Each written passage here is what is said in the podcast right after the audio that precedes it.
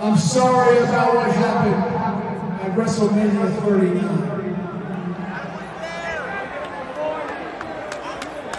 But we are going to WrestleMania